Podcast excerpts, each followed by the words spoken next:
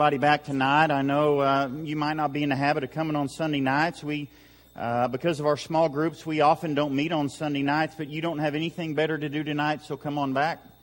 Um, we're giving cash prizes. Just seeing if you're listening, we're not giving cash prizes. Um, you will get bonus points for heaven. I don't have bonus points for heaven. Uh, we're going to look at the year in review tonight. So, if you, uh, seriously, if you want to come back tonight, we're not going to keep you very long. Uh, love to have you back tonight, and uh, we'll have some singing, we'll praise God, and we'll just kind of look at where Pine Tree's been, some things that have happened this last year, and uh, maybe some things that we're going to be doing in 2014. This is the last Sunday of the year, isn't that crazy? Welcome to the last Sunday of 2013. Welcome to Pine Tree. It's still the holiday season. We still have a lot of people traveling, so a lot of our folks are gone, and uh, we've got former members, family. You've got family in. It's good to have folks here uh, today. I read this last week that uh, there's four or five states that have been hit hard with the flu, and the one that has been hit the hardest is Texas. And they said it's not even bad yet, but uh, Texas has been hit hard, so if you know some folks that are kind of sickly today, uh, you might want to check on them, see how they're doing. And we put hand sanitizer out there for reasons for you to. So seriously, you, you need to watch your watch your cleanliness and your health for your benefit and for the benefit of those around you. So, y'all doing all right?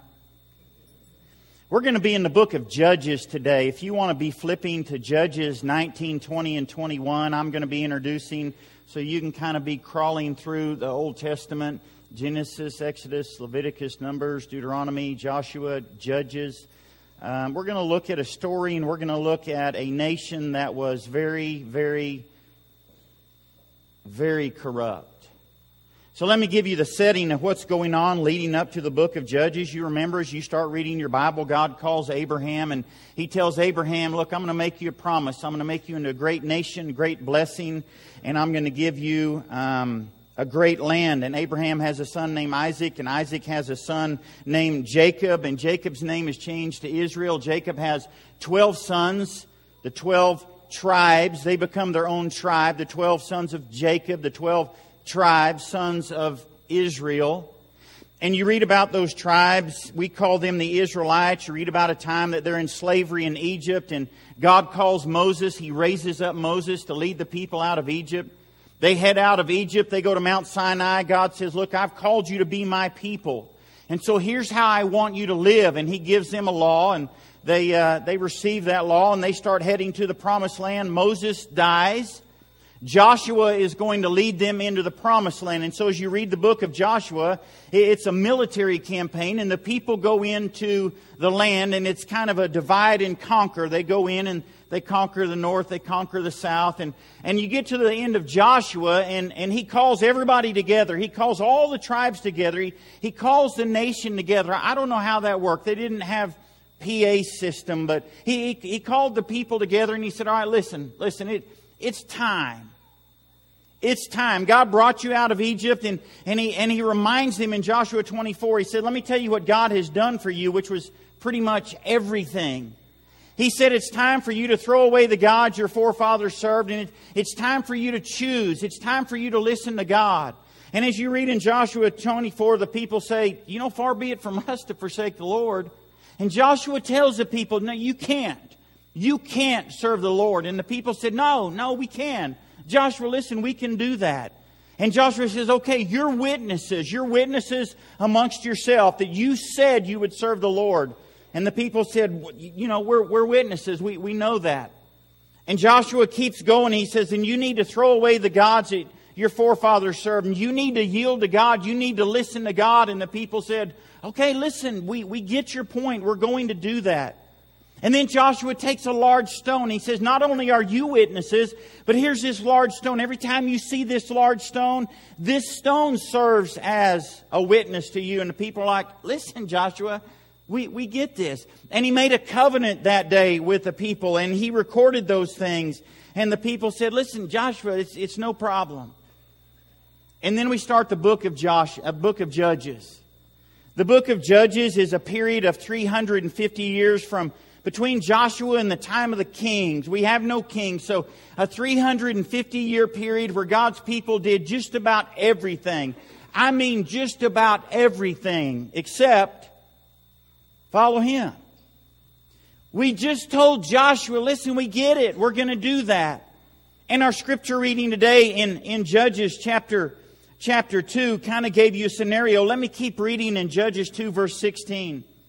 Then the Lord raised up judges who saved them out of the hands of these raiders. Yet they would not listen to their judges, but prostituted themselves to other gods and worshiped them. Unlike their fathers, they quickly turned from the way in which their fathers had walked, the way of obedience to the Lord's commands. Whenever the Lord raised up a judge for them, he was with the judge and saved them out of the hands of their enemies as long as the judge lived. For the Lord had compassion on them as they groaned under those who oppressed and afflicted them. But when the judge died, the people returned to ways even more corrupt than those of their fathers, following other gods and serving and worshiping them. So they'd already forgotten the covenant they made with Joshua. They'd already forgotten that they were witnesses. They'd already forgotten the large stone. They'd already forgotten God. In fact, as you read through Judges, it's a series of cycles. It, history just repeats itself. The people would live in disobedience. They wouldn't do what God would say. God would send um, oppression upon them. God would discipline them through foreign oppression. The people would cry out. He would send a deliverer for a brief period of time. They would follow God for a very brief period of time. And then they would live in disobedience, and then he would discipline them. And then seven times, there's at least seven cycles in the book of Judges. Why? Because the people said, Listen, listen, don't tell me what to do.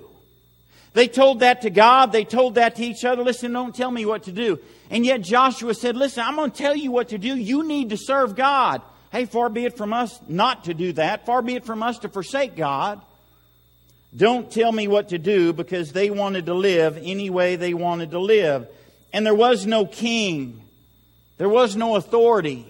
There was no accountability, and so the people did do what they wanted to do. In fact, as you read in chapter 3, you read again the phrase, Then the Israelites did evil in the eyes of the Lord. Again in verse 12, Then the, the Israelites did evil in the sight of the Lord. They did whatever they wanted to do.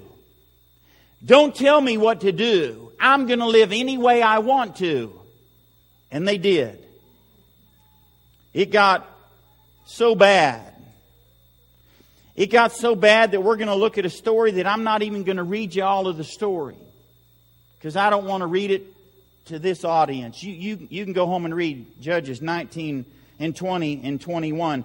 It got so bad that the last verse in Judges, in Judges 21 25, in those days Israel had no king. In those days Israel had no moral compass. In those days Israel had no final authority. In those days Israel had no king. Everyone did as he saw fit. Let me give you some other translations. Everyone did what was right in his own eyes. People did whatever they felt like doing. Everyone did whatever they pleased. People did whatever seemed right in their own eyes. Don't tell me what to do. I'm going to live as I see fit. I'm going to do whatever pleases me. I'm going to do whatever I want. And they did. And it was bad. I mean, they were an evil people. In fact, again, go home and read Judges 19 and 20 and 21. But let me just give you a little scenario. Judges 19, in those days, Israel had no king. Now, a Levite who lived in a remote area in the hill country of Ephraim took a concubine from Bethlehem in Judah. But she was unfaithful to him. She left him and she went back to her father's house in Bethlehem, Judah. After she'd been there four months, her husband went back to try to persuade her to come back home with him. So he goes to find his concubine wife. And the father in law says, Listen, let, us sit down and let's eat and drink. And they would eat and drink at night. And then the next day, maybe because of a hangover or whatever, he would get so late in the day that he'd tell his concubine wife, Okay, let's go. And the father would say, Listen, it's late in the day. Why don't you just hang around and we'll eat and drink and be merry? And they would do that day two and day three and day four. And finally, on day four, he said, Listen, we're going home. We got to go. And they headed home, but it was so far away that they didn't make it before nightfall. And they came to a place, a pit stop in Gibeah. Gibeah is where the Benjamites lived. Now remember we talked about the 12 tribes? the 12 tribes were family. They were Israelites. The Israelites took care of Israelites. The Israelites took care of each other. So they stop in Gibeah. And here's what you did in that day when you stopped. You would go to the, the town center, the, the, the, the middle of the town, and you would just stand there. You just wait for somebody to notice you and show hospitality to you. So here's a Levite with his concubine wife and a servant and some donkeys, and they stop, and a man finally notices. And they have a conversation, and he finds out you're an Israelite, a Levite and a, and a Benjamite. So he says, Listen, come home with me. Just stay at my house. We pick up the story in 1922, chapter 19, verse 20, 22. While they were enjoying themselves, some of the wicked men of the city surrounded the house. Pounding on the door, they shouted to the old man who owned the house, Bring out the man who came to your house so we can have sex with him. Now, probably the reason behind that was they wanted to humiliate this man. So when this man left, he would tell people, hey, you don't want to go to Gibeah. They didn't want anybody coming to their town. So we're going to humiliate this guy so he'll tell everybody else not to go to Gibeah. The story keeps going. Verse 23. The owner of the house went outside and said to them, No, my friends, don't be so vile. Since this man is my guest, don't do this disgraceful thing. And I'm telling you, it's bad. I'm telling you, they're evil. I'm telling you, the last verse in Judges where everybody did as they saw fit. Verse 24, look, here's my virgin daughter and his concubine, the Levite's concubine. I'll bring them out to you now, and you can use them and do to them whatever you wish. What's he thinking? He's thinking, well, this is right in my eyes. But to this man, don't do such a disgraceful thing. The men would not listen to him, so the man took his concubine and sent her outside. And you can keep reading. They did things to her that were outrageous. These people did things as they saw fit. Don't tell me what to do. We're going to do whatever we want to do. And this woman dies, the concubine of the Levite. The next day, he loads up his concubine and he goes back home and he's thinking, you know, that, that the Israelites, the 12 tribes, they, they need to know about this. So he sends a letter after cutting up her body into 12 parts and sending it to each of the tribes so that when they checked their mail that day, each of the leaders of the tribe were outraged that such a thing had happened in all of Israel. We've got to do something about this. It had gotten so bad. Hey, don't tell me what to do. I'm going to do whatever I want to do. I'm going to live any way I want to. And you see that in this chapter. Well, you can keep reading. The Israelites responded. Eleven tribes are going to come against the Benjamites, and they pretty much they went to war. They pretty much wiped out the entire, all but wiped out the tribe of the Benjamites. And you can keep reading about that story. In those days, there was no king, and everybody did as he saw fit. It's an incredible story, folks. You, you I don't know how your Bible reading's been. If it's been kind of boring, go, go home and read this story. I'm guessing your parents didn't read you this bedtime story. Isn't it amazing we can read through the Bible over and over and over and we can read through passages and it's like, wow, that one never, that one never grabbed me before. Don't tell me what to do, and they lived that way for 350 years. Don't tell me how to live, and they lived this way, this way until God would send foreign oppression, and then the foreign oppression would be so bad that they would cry out to the Lord and He would send a judge, He would send a deliverer.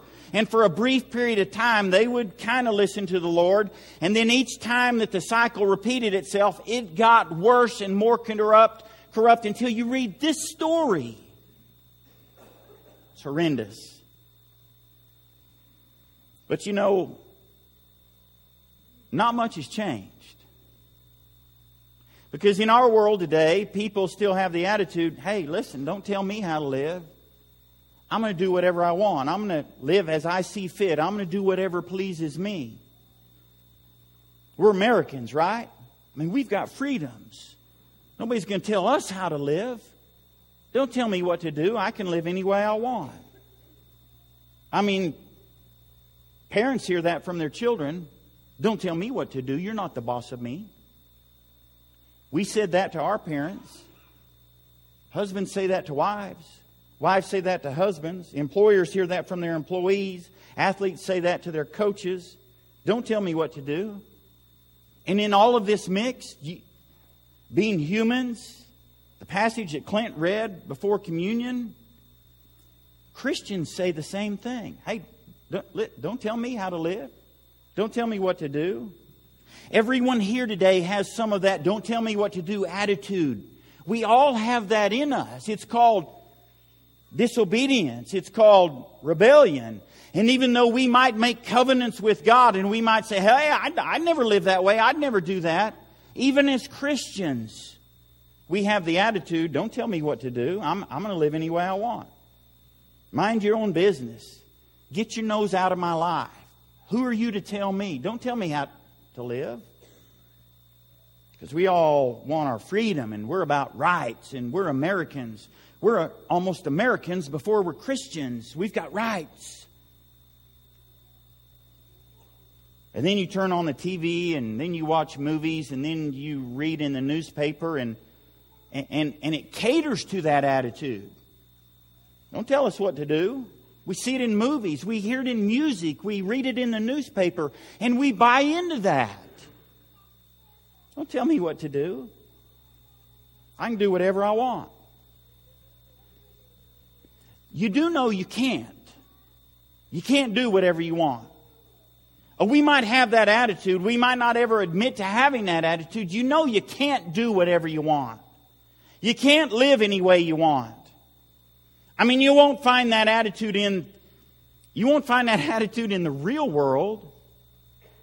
You'll never get pulled over by a highway patrol and him have you roll your window down and say, listen, you just drive as fast as you want. You do whatever you want to. You just blow up and down this interstate. I don't care what you do. You do whatever you see fit. You won't hear that. You'll never hear a teacher on a Friday tell a class, listen, class, I just want you to know that the key to happiness is you go home and do whatever you want to do. Just whatever makes you happy. You'll never hear a judge say that. You'll never hear a parole officer telling his parolee at, at a monthly meeting, listen, listen, listen. Just go do whatever you want to do. Doesn't matter. Just whatever makes you happy, whatever you see fit, whatever pleases you. You'll never hear child protective services tell parents, listen, if you want to get your kids back, just do whatever you want to do. Live any way you want to. Just, you know, whatever you want to have happen in your house, just go ahead. Don't tell me what to do. Listen, folks, you, you we know you can't live like that. But the Israelites sure tried for 350 years. They tried to live any way they wanted to. And we still try. We have to know that as humans, in our human nature, in our sinfulness, in our rebellion, in our disobedience, you know we try to live that way. Don't tell me what to do. You know why you can't live that way? Because somebody always gets hurt. Sometimes our attitude is listen, it doesn't matter what I do as long as nobody gets hurt. If you buy into that lie, you don't realize that the somebody, the first person who always gets hurt is usually you. Listen, don't tell me what to do. Grow up. You tell your parents, don't tell me what to do. If I want to drink, I'll drink. And you go drink. And you know what happens when you go drink? You know what happens when you express your freedom? Sometimes the very expression of our freedom. If I want to drink, I'll do, I'll, I'll do alcohol. If I want to do pornography, if I want to gamble, if I want to do sex, sometimes the very expression of our freedom becomes a bondage to us. We can't get away from it. We're in chains to those things. Those things master us and control us. The very expression of our freedom has now controlled us. And we are the ones that suffer. We hurt. You say nobody's going to get hurt? Well, guess what? You're a nobody. Because we get hurt. Not only do we hurt ourselves, we hurt the people that we're with. I mean, how many stories do you know about? How many stories can we read about someone says, listen, if I want to drink, I'll drink, and they go drink and they drive, and there's people with them who suffer. Not only do you hurt yourself, you hurt the people around you. You hurt the people who care about you. You hurt your parents. If you've never been a parent, someday when you're a parent, you're going to understand how painful it is for parents to watch their kids live out. Don't tell me what to do. I'll do whatever I want. You can't do whatever you want to do without hurting someone. Not only that, you hurt people who come after you. Some of y'all have had counseling. I'm just being honest with you. Some of y'all have had to sort through some feelings and you finally figured out through counseling or, or through self exploration the reason you are the way you are is because your parents lived a life. Hey, don't tell us what to do. We're going to do whatever we want to do. Guess who gets hurt? You do. You're living messed up lives because your parents said, Don't tell me what to do. We're going to do whatever we want to do. And we suffer because of the actions of parents. I've talked to parents before in the midst of getting a divorce, in the midst of getting a divorce, and I've said, What about your kids? And they will say, oh, They'll be okay. Can I share something with you? Y'all are, I mean, y'all are children of divorce situations. Can I share something with you? It's not okay. The kids carry those scars and the kids carry those wounds. And yeah, they might turn out okay. And yeah, they might. And yeah, they might. But guess what? Because the parents say, we're going to do whatever we want to do and live any way we want. Children sometimes suffer. You can't live any way you want. You can't live any way you want. But the Israelites sure tried. For 350 years, they tried. Growing up, maybe your dad had some rules, and you would say, Listen, Dad, don't tell me what to do. And you would go do what your dad told you not to do, and you would get caught, and you'd have to call your dad, whose rules you just broke. Uh, dad. Growing up, your mom said, Listen, don't do such and such. And you would say, Listen, don't tell me what to do. And you would go out and you would get caught, and you'd have to call the very person whose rules you just, Mom, can. The Israelites growing up, God gave them rules. Don't tell me what to do. And they would have to call the very person. They would cry out to God whose rules they just broke because they lived. Don't tell me what to do. Don't tell me what to do. I'll live any way I want.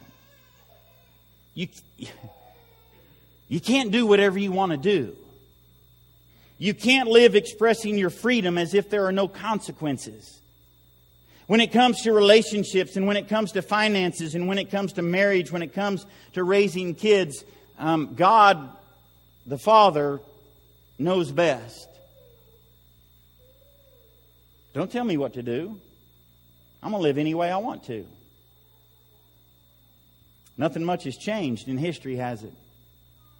God told the people how to live for, for their benefit. Not to be mean, not because he's a harsh God, for their benefit.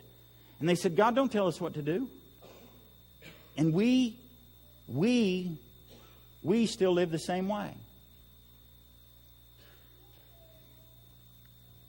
I've kind of enjoyed the last couple of weeks um, watching the Duck Dynasty uh, scenario play out. If you're not familiar with what's going on, Phil Robertson was suspended from the show because he did a uh, magazine interview, and he quoted scripture, and people didn't like it. You start seeing videos on the internet, on YouTube, they find all these videos of Phil Robertson quoting scripture, and the world lashes out. Don't tell us what to do. Christians have lashed out. I mean, both sides have lashed out. Isn't that interesting? The people of the world, many people of the world, didn't like what he had to say, even though he was quoting Scripture. And it's almost like, don't tell us what to do, don't tell us how to live. And then the Christians on the other side, Christians believe, you know, the world's so negative to the Robertsons. Christians are so upset because our TV show might be canceled. Get alive.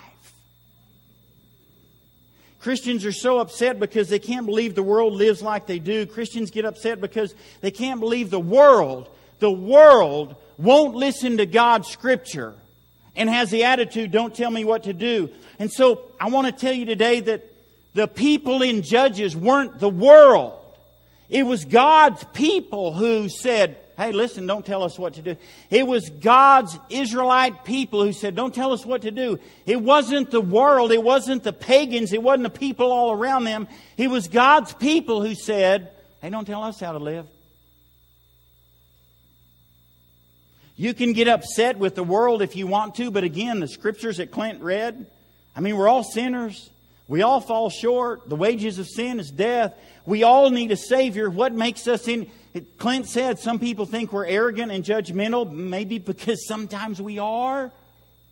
Hey, don't tell me what to do. Don't tell me how to live. God's people have as much trouble with the don't tell me what to do attitude as people in the world. Every person did what was right in his own eyes. You know what that looks like? Christians say, well, it was right in my eyes.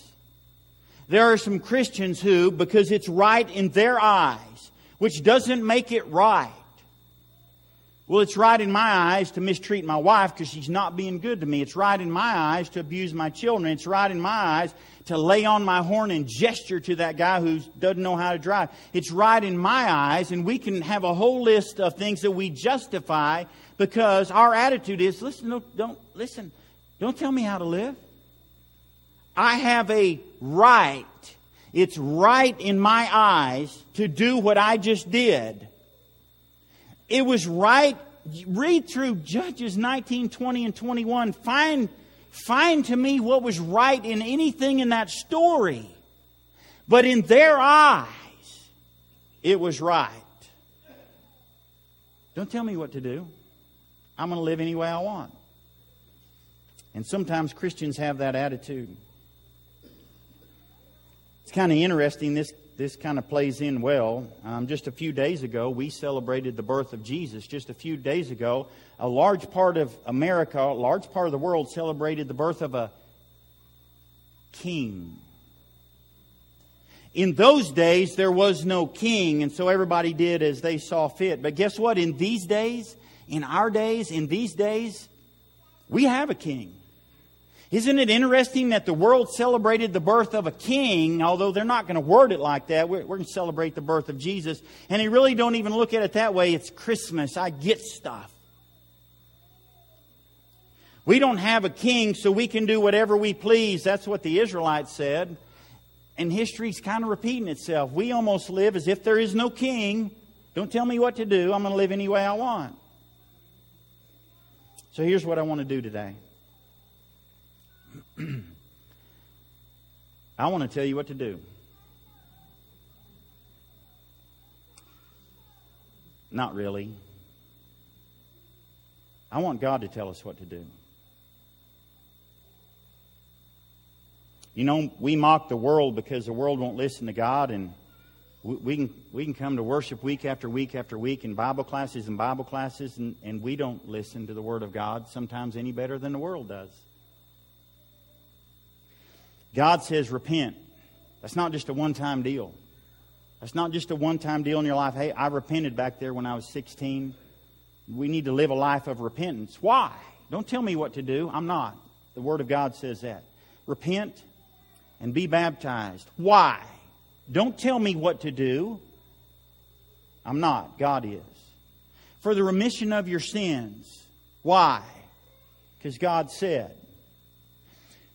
if we live as if there's no authority, I mean, as Christians, I'm just kind of assuming since you're here today that you believe in the authority of Scripture. You believe in the authority of the Bible. So we need to listen to the Bible.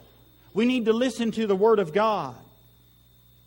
Repent and be baptized for the remission of your sins. You know what's kind of interesting is as you read through the book of Judges, when you get that in your Bible reading next year, I want to encourage you, you know, you can start early. You don't have to wait till January 1. Just start reading your Bible. Go home and read Judges 19, 20, 21. It'll count. God sees that you're reading your Bible. You're in good graces. You know what's interesting as you read through Judges is, is the people said, Don't tell me what to do, and they would live in disobedience. They would live in rebellion. They abandoned God. They embarrassed God. And then they cried out to God. And the interesting thing to me is, even though they didn't do what God said to do, every time they cried out to God, He responded. He sent a deliverer. He rescued. He saved them from the foreign impression. Why? I mean, if I was God, and I don't want to be God, and I don't want you to be God, why would He do that? I mean, time and time again, God's people do whatever they want to do. And we get in trouble. And what do we do? We cry out to God, God, I messed up. I'm living in disobedience. We might not use those words. I did whatever I want to do. God, can you, can you help? And every time in the book of Judges, and guess what? Nothing has changed. God still does that. Every time God stepped in and rescued. Because God so loves the world. God so loves you. That whoever believes in His Son, whoever reaches out to His Son, whoever confesses His Son, whoever cries out and say, God, I've, I've, I've seen the error of my sinful ways. God, I've messed up. God, for whatever reason you cry out to God, nothing's changed. God still responds because He loves us. And He wants us to follow Him. So as you reflect on 2013, if you're into that kind of stuff, and as you reflect on New Year's resolutions, if you're into that kind of stuff, how much of my life, Richie, did I live because that's what I wanted to do?